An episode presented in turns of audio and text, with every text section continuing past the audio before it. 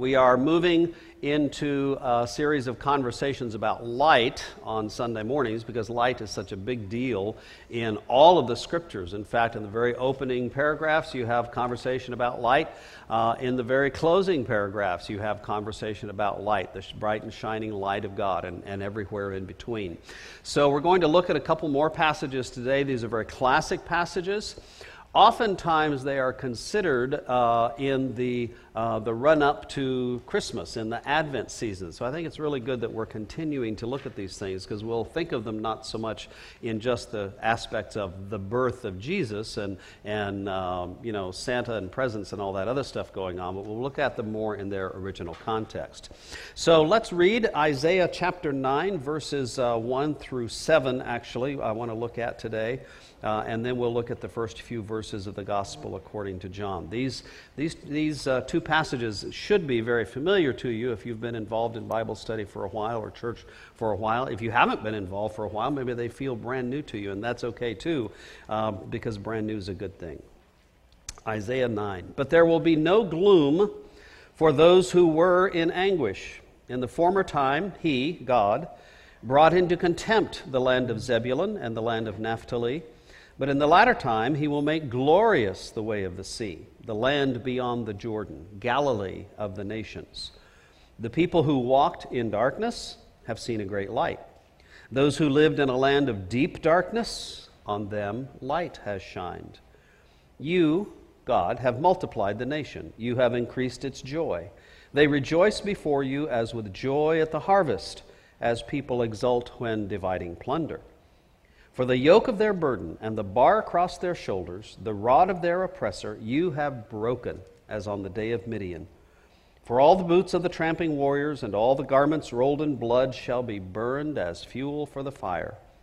For a child has been born for us, a son given to us.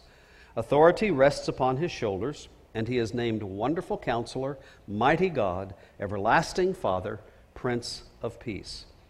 His authority shall grow continually. There shall be endless peace for the throne of David and his kingdom. He will establish and uphold it with justice and with righteousness from this time onward and forevermore. The zeal of the Lord of hosts will do this. Familiar to many of you? Of course, of course. Let's look at it, as I say, not just in the context of thinking of the birth of Jesus, wonderful counselor, mighty God, everlasting Father, Prince of Peace, but let's try to put ourselves back to the time when Isaiah first envisioned this, when the people of Israel first heard this. 750 years or so before Jesus was born. What did they think Isaiah was talking about? Maybe even what did Isaiah think he was talking about that later people understood meant something bigger than that. Well, let's begin to take it apart. The land of Zebulun and Naphtali. I have to ask this question Has anybody ever met someone named Zebulun or Naphtali? Anybody here? You don't meet folks named that much anymore.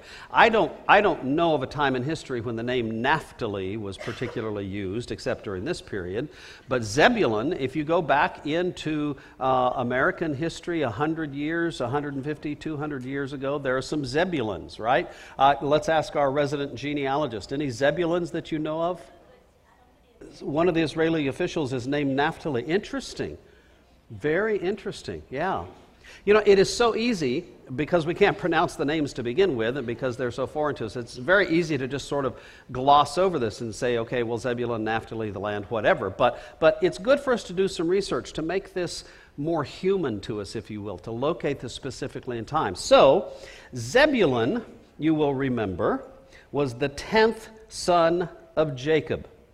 He was the sixth child born to Leah and his tribe occupied what is known as the western Jezreel Valley. Okay, think about think about let's see let me get my map straight here. We got jerusalem here okay? And above jerusalem a couple hundred miles the sea of galilee. Well the jezreel valley is over here to the left okay? That's where the jezreel valley is. It's a very fertile valley a lot of population there agrarian stuff going on.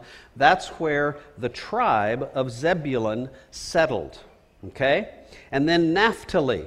Naphtali was the fifth son of Jacob. He was the second son who was born to Bilhah, who was the maid who Rachel gave to Jacob as a concubine. Okay? This is, this is one place where you can talk to non Christians uh, who think that the Bible is boring and say, you know, let's, let's look at all these interesting things that came about in the Old Testament time, right? So we've got Zebulun and Naphtali, and Naphtali's family also settled in the Jezreel Valley, but more to the north, okay? So Jerusalem, Sea of Galilee, Jezreel Valley. As you go to the north, you have the land of Naphtali, all the way up to the border between Israel and Lebanon, or during that time would be uh, Israel and the Assyrian Empire. Okay, does that make sense? That's the area that, that uh, Isaiah is talking about. Why is Isaiah talking about that region? Well, because Isaiah was born in the early part of the 8th century, in the early 700s. Uh, I've got a specific date for you. Maybe um, sometime around 765, okay? So 765 years more or less before Jesus. And during that time, we know that the nation of Israel, both the northern kingdom that was called Israel, the southern kingdom called Judah, the nation of Israel was under constant pressure, economic pressure, military attack from the Assyrian Empire. Okay? The Assyrian Empire would have been to the north and then also to the east of Israel. The Assyrian Empire during this period, during the 700s and the 600s, was the dominant superpower in the region. The other superpower would have been Egypt. And so we've said before here many times Israel was this poor little tiny nation stuck between two superpowers who were constantly fighting with each other and fighting over Israel. That's really what was going on. So Isaiah prophesies during a time of the, the Assyrian uh, conquest, frankly, of the northern empire of Israel. And so he's talking about what's happening there in the land of Zebulun and the land of Naphtali. And notice what he says is his vision about what's going to happen, right? There is going to be no gloom for those who were in anguish. Let's talk about the anguish for a minute. What kind of anguish is Isaiah describing? Well, let's think of living in a village somewhere in uh, the Jezreel Valley and your economic life is being disrupted by the Assyrian army that comes in and burns your crops every once in a while, steals your sheep uh, and your cattle. Uh, your, your personal life is being disrupted because your sons have gone off to war and not all of them have come back and they never will come back. Or maybe it's been disrupted to the point where the army, the Assyrian army's come into your town um, and killed some of the men in the family and taken some of the women and taken some of the children and destroyed your houses. That's the anguish that we're talking about. Serious anguish. Now, I doubt that many of us in this room have ever lived through that kind of anguish although we do have plenty of folks in the United States still living who survived World War II. Maybe they were living in Germany or Poland or Russia uh, or, or Britain. Uh, maybe they were living in Japan or, or the Middle East somewhere. That's the kind of anguish. We're, we're talking about serious issue. We're not talking about heavy traffic on the five. You know, we're not talking about your hairdresser couldn't fit you in Saturday before the big deal, okay? Now, those are both gender, spe- well, the first one is not a gender specific reference, you know. My hairdresser never has trouble fitting me in. She's been cutting my hair now for over 35 years. It works out really well that way real serious anguish. We're talking about the destruction of your family, the destruction of your livelihood, the destruction of your culture, the destruction of all of your history, the destruction of any promise of a future, the destruction of your people. And of course, that's eventually what happened with the northern kingdom at the hand of the Assyrians. In about 727, they were destroyed. And yet, here Isaiah has this vision where this anguish is going to be over. He doesn't just use the term anguish, he talks about gloom, right? There will be no gloom for those who were in anguish, those who were brought into contempt. The Israeli people had some sense that the suffering that they were going through was because God had kind of turned his back on them, because, frankly, they had first turned their back on God. They were held in contempt by the very maker of the universe. Now, there's a bigger story going on there, but that's one way to describe it. We know what it feels like sometimes to feel as if God has deserted us, don't we? as if God isn't there anymore or God isn't doing what we think God should be doing for us. Okay, so Isaiah sees this vision of some new thing that's going to happen. And then he describes it this way The people who walked in darkness have seen a great light. Those who lived in a land of deep darkness, on them light has shined. Let's think for just a minute about your darkness, okay? This is one of the places where Bible study is not fun. Because we need to talk about not their darkness, their suffering and anguish, but yours and mine and ours. Where do you see darkness going on today? Maybe in your life, or someone else's life, or maybe in a broader context. Where is darkness happening? In Syria, absolutely, yes. Absolutely. I'll be going to Syria, the Lord willing, in about two and a half weeks. Yeah. Washington, D.C. Who said Washington, D.C.? There we go. Yes. Yes. Where's that? Britain. Yes. Yes. How do you spell Brexit, actually? Does that make any difference anymore, right? B R E X I T, right? Yeah. Yeah. Where else is there darkness? France, medical issues right? A couple of you talked about some medical issues going on in your families right here, right now, right? That are scary, they're threatening, sure. Where else? People who are homeless in the rain. yeah, people who are homeless in the rain. Exactly. There are people living within two miles of this campus out under bridges and in little encampments and things, right? Where else do you see darkness? Yes. Yeah, France has extreme violence and social upheaval, and yeah, absolutely. Where else? Drugs and alcohol and mental health issues, right? Exactly, exactly. Yes, where? There, your older daughter's sister died. There we are. Yeah, sister in law. Yeah. Yeah, we, we had a death in the church family yesterday afternoon, right? Yes. Yes. We don't have to go very far to find a lot of darkness, do we?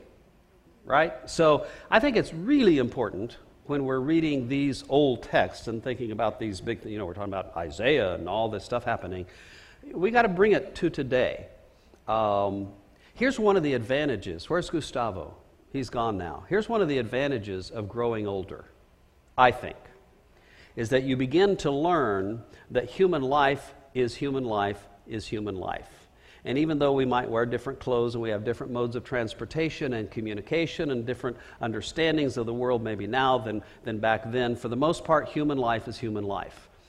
And people 2,500 years ago, 2,700 years ago, felt exactly the same way about most things like you and I feel.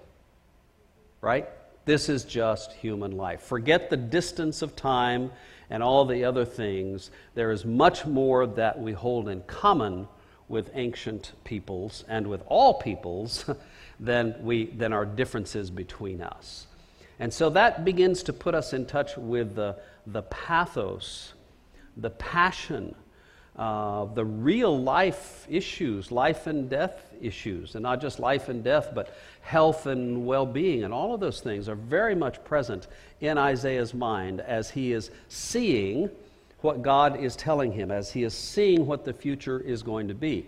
Now, so you have this terrible, horrible, no good, very bad situation, beyond most of our imaginations, actually unless we take ourselves to a place where things like this are happening today. But Isaiah says, says that there's going to be light. There's going to be light that comes into the darkness. And then he describes what some of that light actually would look like. You have multiplied the nation. Right? What happens when a nation is at war? A nation actually decreases, right? We think of the depopulation in Western Europe of men of a certain age during World War I and World War II or the depopulation of the world during World War II. 70 million people died in World War II. That's called depopulation. That's decrease. But here, you are multiplying the nation. You're having babies, and they're growing to maturity, and people are growing to old age, right? You have increased its joy. You are joyful like we are at the harvest, right? At the harvest. Harvest is a great thing. There's lots of food. We're celebrating, right? Or as people exult when dividing plunder Ooh, has anybody here ever divided plunder? These are the questions we almost have. Okay. That's exactly what I was thinking of. Yes, lots of you have divided plunder. You go into the attorney's office and he starts to read the will.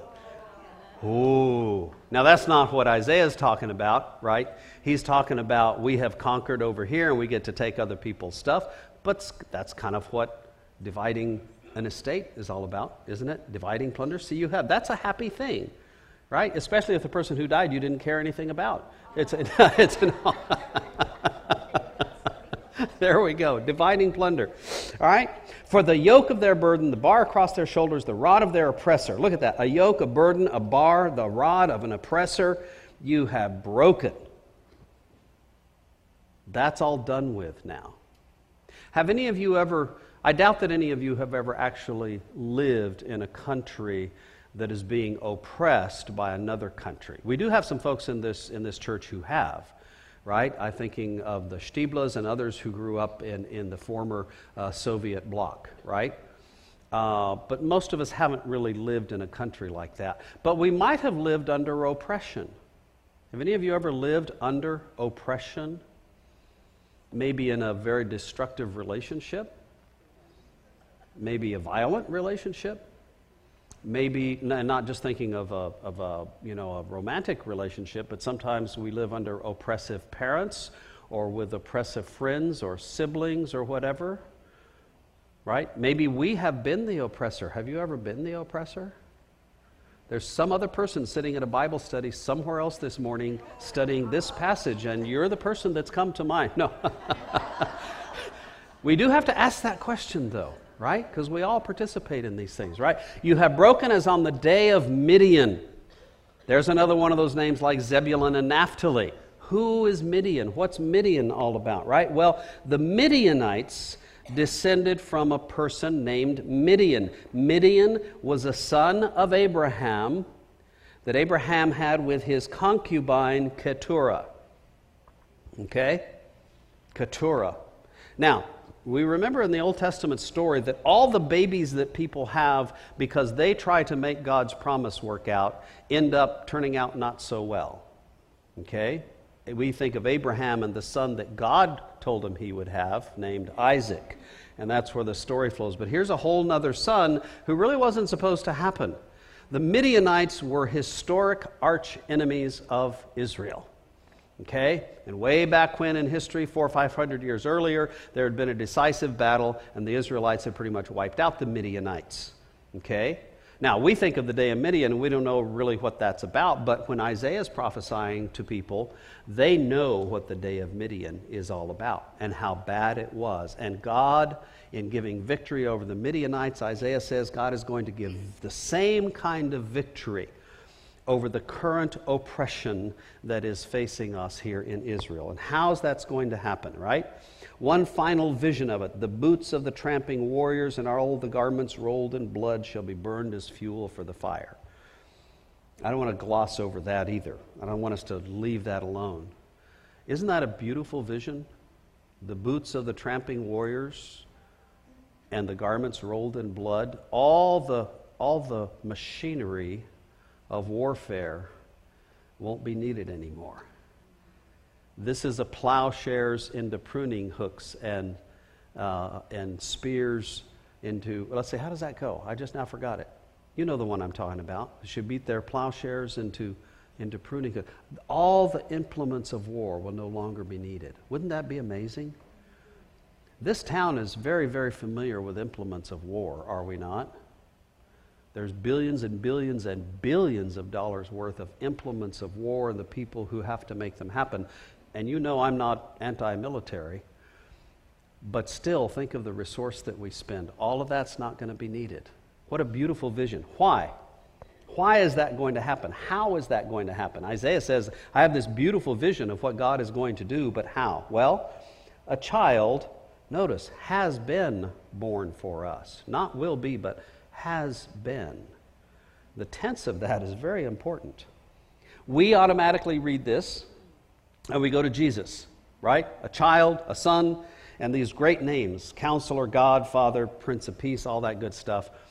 Here's a fascinating question Might Isaiah have had someone in mind in his own lifetime, the way he says it here, who's already around, who is going to bring these things about for Israel? That's the question we have to ask. It's always vital to ask when you're studying the Old Testament what the Old Testament meant when it was written, before Jesus ever appeared on the scene. Because there can be some good answers, and it's important to know what the answers were. For 700 years at least, people had read these prophecies and heard these prophecies, and they were looking for someone and maybe pointing out someone in their own history. Well, Scholars argue about this a lot, of course, because we don't really know. Um, Isaiah never names this person per se, but we do know that during Isaiah's lifetime, that the king of Israel, the southern kingdom especially, uh, Isaiah's in the northern kingdom, right? But the southern kingdom is related to the northern kingdom. The king was Ahaz. And Ahaz could care less about God. He could care less about the worship of Yahweh and the moral, ethical lifestyle that had been taught to the people. Ahaz was a political, scheming conniver and shucker and jiver, and he was always making alliances with Egypt or with Assyria and trying to pit them against each other, and it wasn't working out well. Eventually, the kingdom would fall. But Ahaz had a son, Hezekiah. And Hezekiah had a heart for God. And Hezekiah actually was able to maintain the safety and security of the northern kingdom for a while. Maybe Isaiah is talking about Hezekiah, but we don't know for sure. We don't know for sure. But it's an interesting idea to think of because the kind of success that Isaiah is speaking of here, the kind of light that's going to come to Israel, is mostly about what's going to go on in the historic nation of Israel in this sphere of existence, isn't it? Not going to be any war anymore, and the nation's going to increase, and we're going to be prosperous again. All of that stuff is about here and now kind of kingdoms. I'm emphasizing that because Christians later on would say that's really not what Isaiah was talking about. He was talking about something bigger than that. And of course, Jesus as Messiah was talking about something bigger than that. But you can see how 700 years earlier, people would think of that in very earthly, real world, real time kinds of terms. And then Isaiah gives this amazing description of who this king or leader or eventually Messiah might be wonderful counselor, mighty God, everlasting Father, Prince of Peace. Those were often names and titles that were given to any king and any leader. The Egyptians had used titles like that for years. These are not things that are specific to Jesus. Wouldn't we like to have these uh, titles uh, be given and actually be lived out by our current leaders? Wouldn't that be interesting? There we go. What's that? Dream on. Yes, yes, dream on. What a, what a great campaign slogans. Yes, elect me, I will be a wonderful counselor, a mighty God, an everlasting Father, a Prince of Peace. That's what Isaiah sees is going to happen. This person's authority will grow. There'll be peace for the throne of David and his kingdom. There will be justice and righteousness forevermore the zeal, the power, the passion of God, the Lord of hosts, is going to do all this. So we have here fundamentally, in the midst of a time when everything is going straight downhill, we have this vision that God is going to make something different happen. That God is going to redeem the nation. God is going to save the nation. If you've learned anything about the Old Testament prophets, you've learned that one of the things they did was talk about how bad things were and why that was. But they always ended up with a positive note, a positive message. And Isaiah, maybe more supremely than any of the others. As bad as it is, and as bad as it can get, and it might even get worse before it gets better, God has something else in mind. Isn't that amazing? Isn't that amazing? From the Old Testament, this is even before Jesus appears on the scene. This is part of the gospel in the Old Testament because the God of the New Testament is also the God of the Old Testament. God doesn't change. God's been about his business from the very beginning. And this is the way that Isaiah and the people began to understand what that was. I'll be focusing Sunday morning more, and I would encourage you to focus some on your thinking on this business of moving from dark to light. That's really what Isaiah is talking about. And Isaiah really, he, he focuses on the darkness for a while. We don't like to do that, right? Now, I know there are some people who love sharing bad news and love talking about their problems all the time, right? All the time, not just some of the time.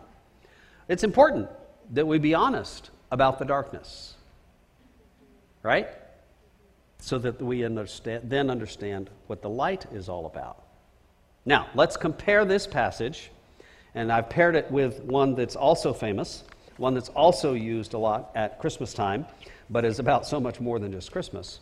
Uh, the opening verses of the Gospel according to John. In the beginning was the Word, and the Word was with God, and the Word was God. He was in the beginning with God. All things came into being through him, and without him not one thing came into being. What has come into being in him was life, and the life was the light of all people. The light shines in the darkness, and the darkness did not overcome it. There was a man sent from God, whose name was John. He came as a witness to testify to the light, so that all might believe through him. He himself was not the light, but he came to testify to the light. The true light, which enlightens everyone, was coming into the world. You've heard this before, right? You think you know what it's talking about, right? You do. You do. A lot. What more can we learn? How, how else can we see this? Well, remember that the Gospel according to John was written late in the first century in which Jesus lived, or maybe even finally written down in the very early years of the second century. Do you remember why we say that? Scholars believe that to be the case. We don't, we don't actually have a copyright date on any of the documents. We don't know for sure, and we never will, unless we discover some new documents. But scholars believe that because the Gospel according to John uses a lot of Greek philosophy and Greek thought forms, as well as Roman ideas, to talk about what is fundamentally a Hebrew question, the question of Jesus the Messiah, we believe that the church had had some decades in order uh, to reflect on who Jesus was and begin to think about Jesus and the gift of the Messiah, not just in terms of the Old Testament, not just in terms of, of the Hebrew people or of the Hebrew language, even, but to begin to incorporate other languages, other thought forms into the whole conversation. Okay? This is an important dynamic to remember because that's something that people of faith do all the time. And we still do it today, right?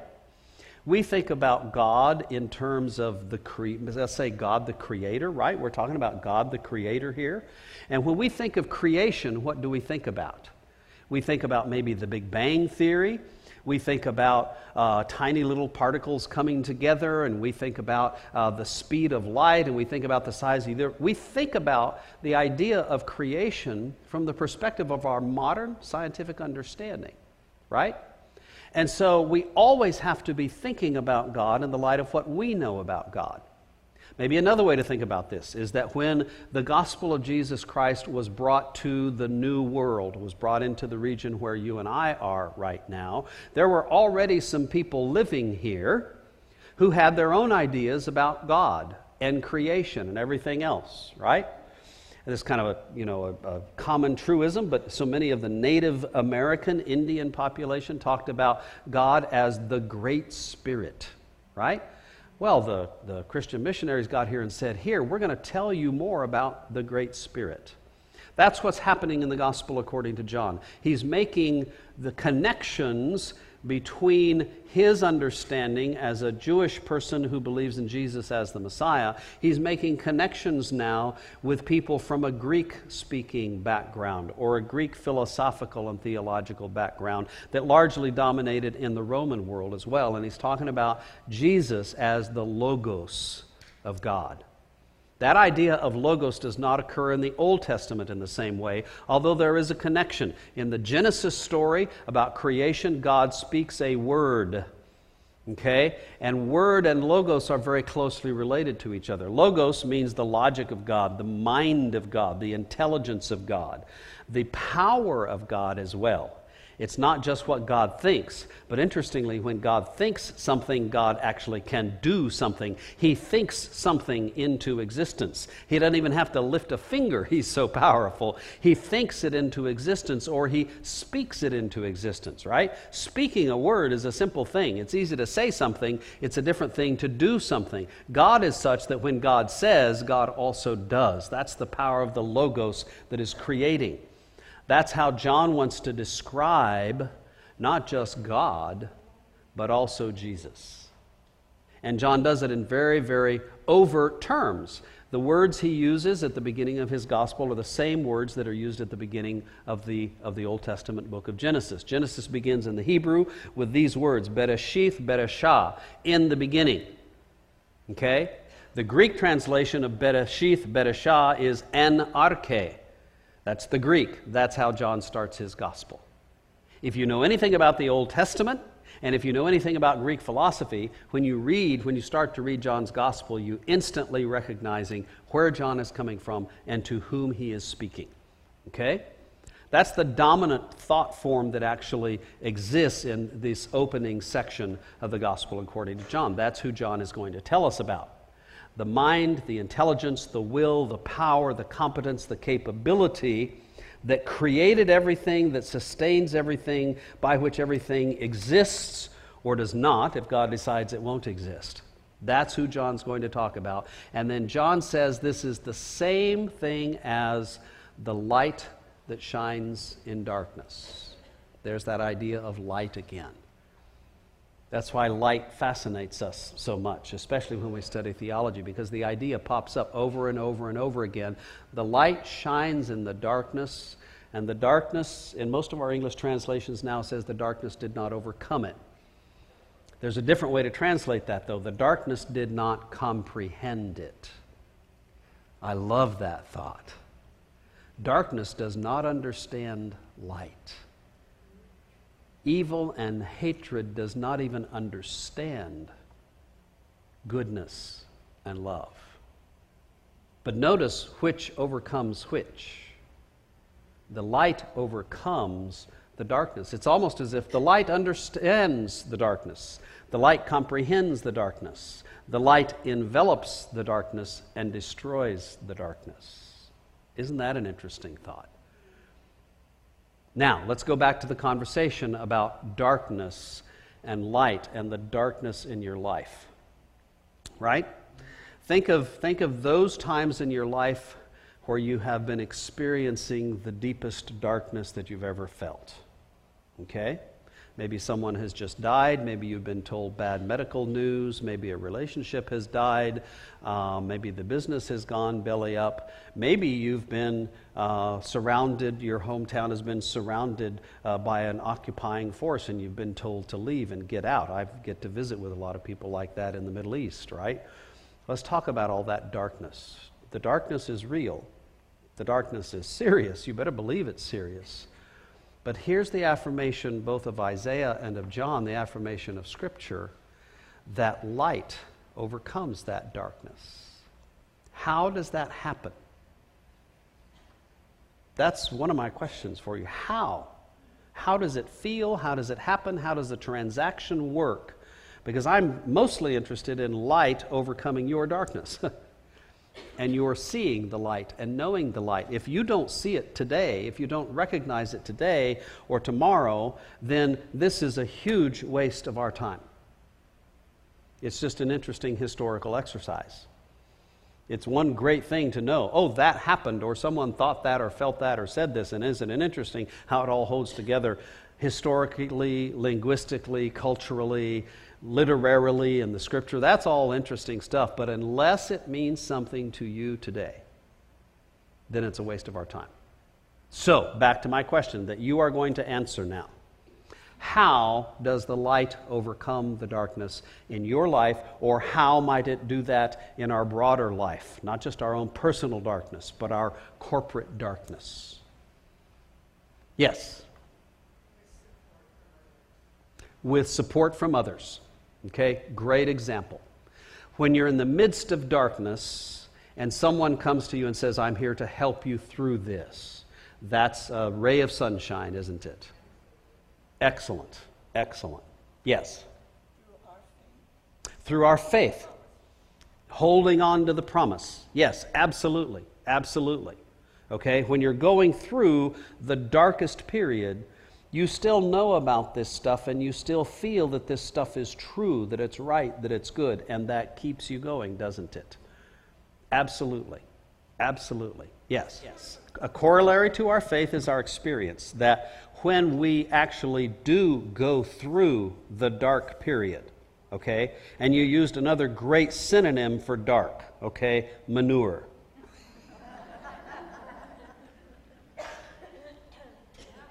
The other synonym for it is also a four letter word. See, dark is a four letter word, and then, yeah, there we go.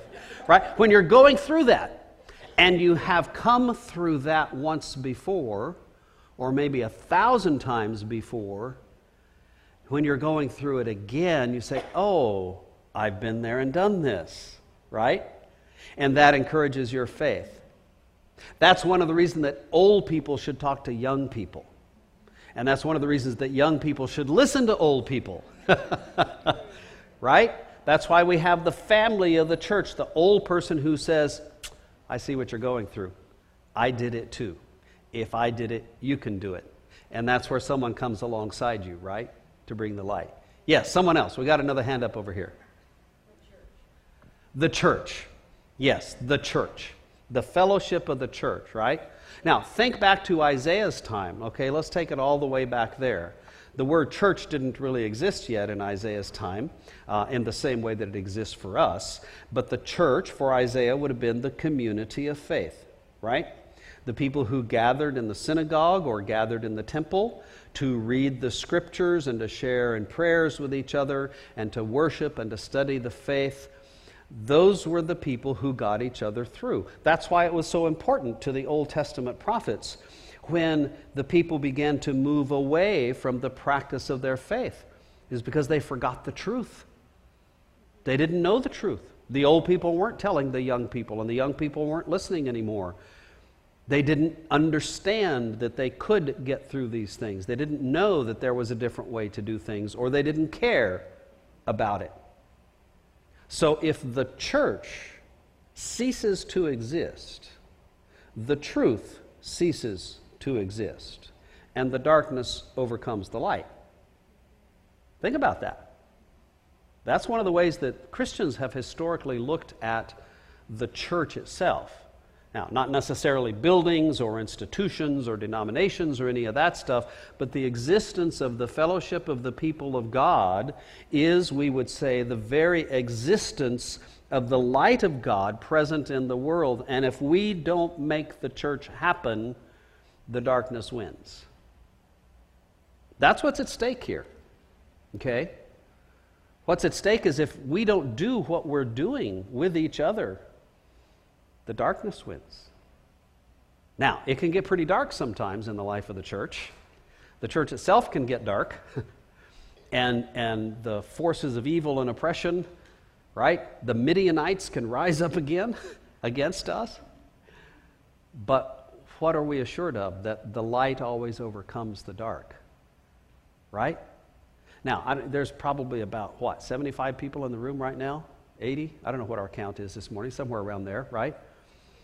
It, let's say 73 of us don't show up, and there's only two of us. Is that enough light? Is there still light? There is still light. Sometimes that's what happens, is that there's only a couple left standing, but the light still shines. Interesting. How else? How else does light overcome darkness? Yes.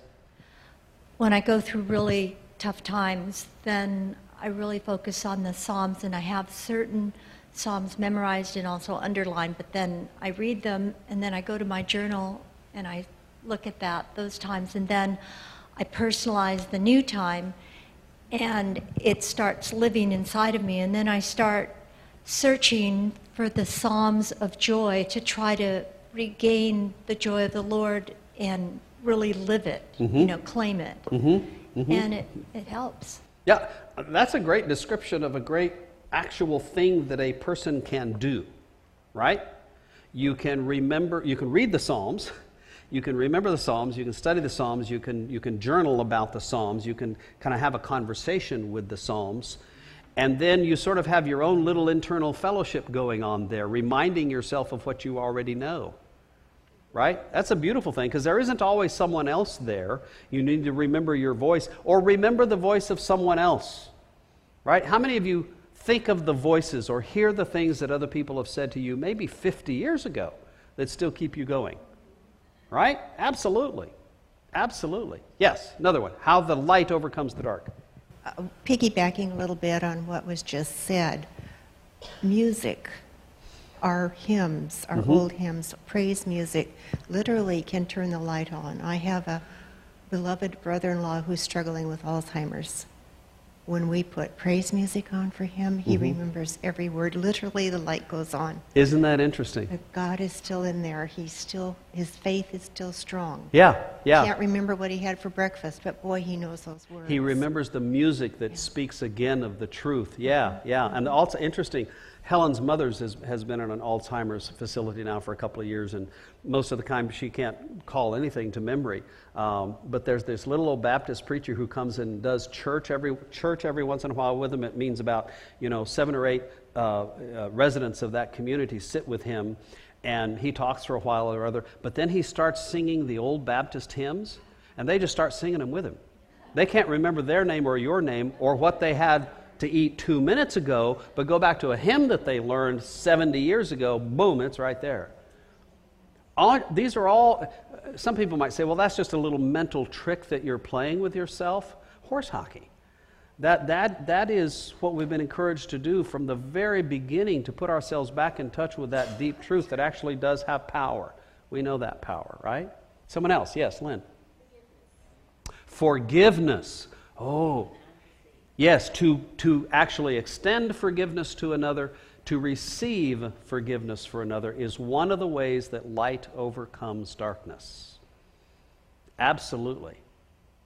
People ask me all the time about how I think we can solve all the problems of the Middle East, as if they think I have an answer, right? well, actually, I do have some answers, right? And one of the first things, and prob- probably the first thing that I actually mention, is forgiveness. Okay? And here's where we can take light over dark, not just into personal life, but into corporate life, right? I would dare say that everyone in this room comes from a people group or some kind of, of tribe, if you will, that at one time or, or another was a mortal enemy, and people actually died with someone else from another tribe here somewhere right? At one point in time, all of our people were killing each other. Okay? I'll pretty much guarantee that, wherever you've come from, okay, if you look at history, okay? But interestingly enough, at least as far as I know, right now, we are not trying to kill each other. Why? Because we have forgiven. Okay? You don't have to go very far back, actually. let me just pick on recent history that we all remember, right? There was a time when a German person would not have survived very well in this room, or a Japanese person would not have survived very well in this room, or us in their rooms, right? And yet, somehow, corporately, governmentally, culturally, we've managed to forgive. One of the reasons that the Middle East is so troubled is because people remember how somebody messed with them 8,000 years ago. And, and the forgiveness has never happened. The resolution and the peace has never happened.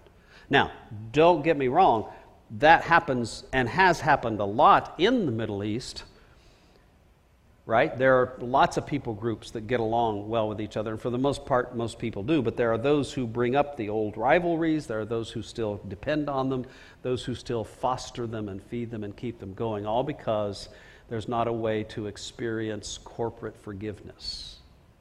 And then, of course, that applies personally as well. How else does light overcome darkness? Yes. I was just going to add by nature, and the mercies are new every morning, the sunrise. There we go, by nature, yes. Darkness actually ends every day. Yes, the darkness ends. Now, here's, a, here's an interesting the, this is where we begin to see some of the truth of God just in nature itself, right? The heavens are telling the glory of God, right? The light comes up every day. The light is always there, okay? If we start talking about the laws of physics, okay, and what happens, darkness is actually not a real thing, okay? Darkness is just the absence of the real thing, which is light. Cold is another thing we talk about. Cold actually doesn't exist. Cold is just the absence of heat. Okay? Now, take that into a broader spiritual sphere. Okay? Hate does not actually exist, it's the absence of love. Right? Fear does not actually exist.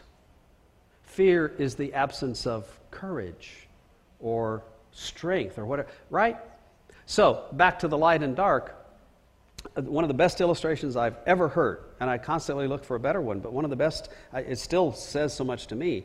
You can take the biggest room in the world. Let's say, the, think of the biggest building you've ever been in, maybe a basketball arena, maybe the Superdome or something like that, right? Okay, and you're inside and it's pitch black outside, and you turn off all the lights. It's completely dark, right? All you have to do is light one little match, and that one little match shines. All the darkness that's there does not overcome the one little match, right? So, nature itself, by the fact that the sun comes up tomorrow. Now, we're in trouble once our sun goes supernova and explodes and there's no more dark, okay, or no more light from that sun, but there's billions and billions and billions of suns that will never go out, right? Just the fact that the sun comes up tomorrow, which takes me to my saying, I, you know, lots of times people ask me, How are you doing? I say, Well, I got up today, meaning there's another day. Okay, there we go, right? The, the, the joy of the Lord is new every morning, right? The mercies of God are new every day. Just that very fact. Now, you might choose not to get up today, but the sun gets up every day, right? We get up every day. Absolutely. All of that is there to strengthen us, encourage us. There we go. Okay. Here, wisdom, wisdom from one of, one of our wise ones, okay? Who's been on the, let's just say more than nine decades now, right? I think that's so cool. Sometimes you get up in the morning, you don't want to get up and go and do. But if you go and do, you're glad that you did, and you conquer that darkness that's trying to keep you down. Yeah, absolutely. Absolutely. Thank you for someone who is 30 years older than I am. Seriously, so. I think that's totally cool. Let's pray. God, thank you so much for bringing light to our darkness, for calling us to remember that eternal and cosmic truth that you are the source of light and no amount of darkness is going to cancel you out. And you have come into our world in Jesus to remind us of that truth and to demonstrate that truth and then to make it real in our own lives. We pray, God, for those who are undergoing particularly acute darkness today. And we pray as well for those who might be the ones to bring some light. Help us to be the light in others' darkness and then bring light, light to our world that seems so enveloped with darkness right now. Always help us to remember that we can keep going, that the light will keep shining because it's you. In Jesus we pray. Amen. God bless you all.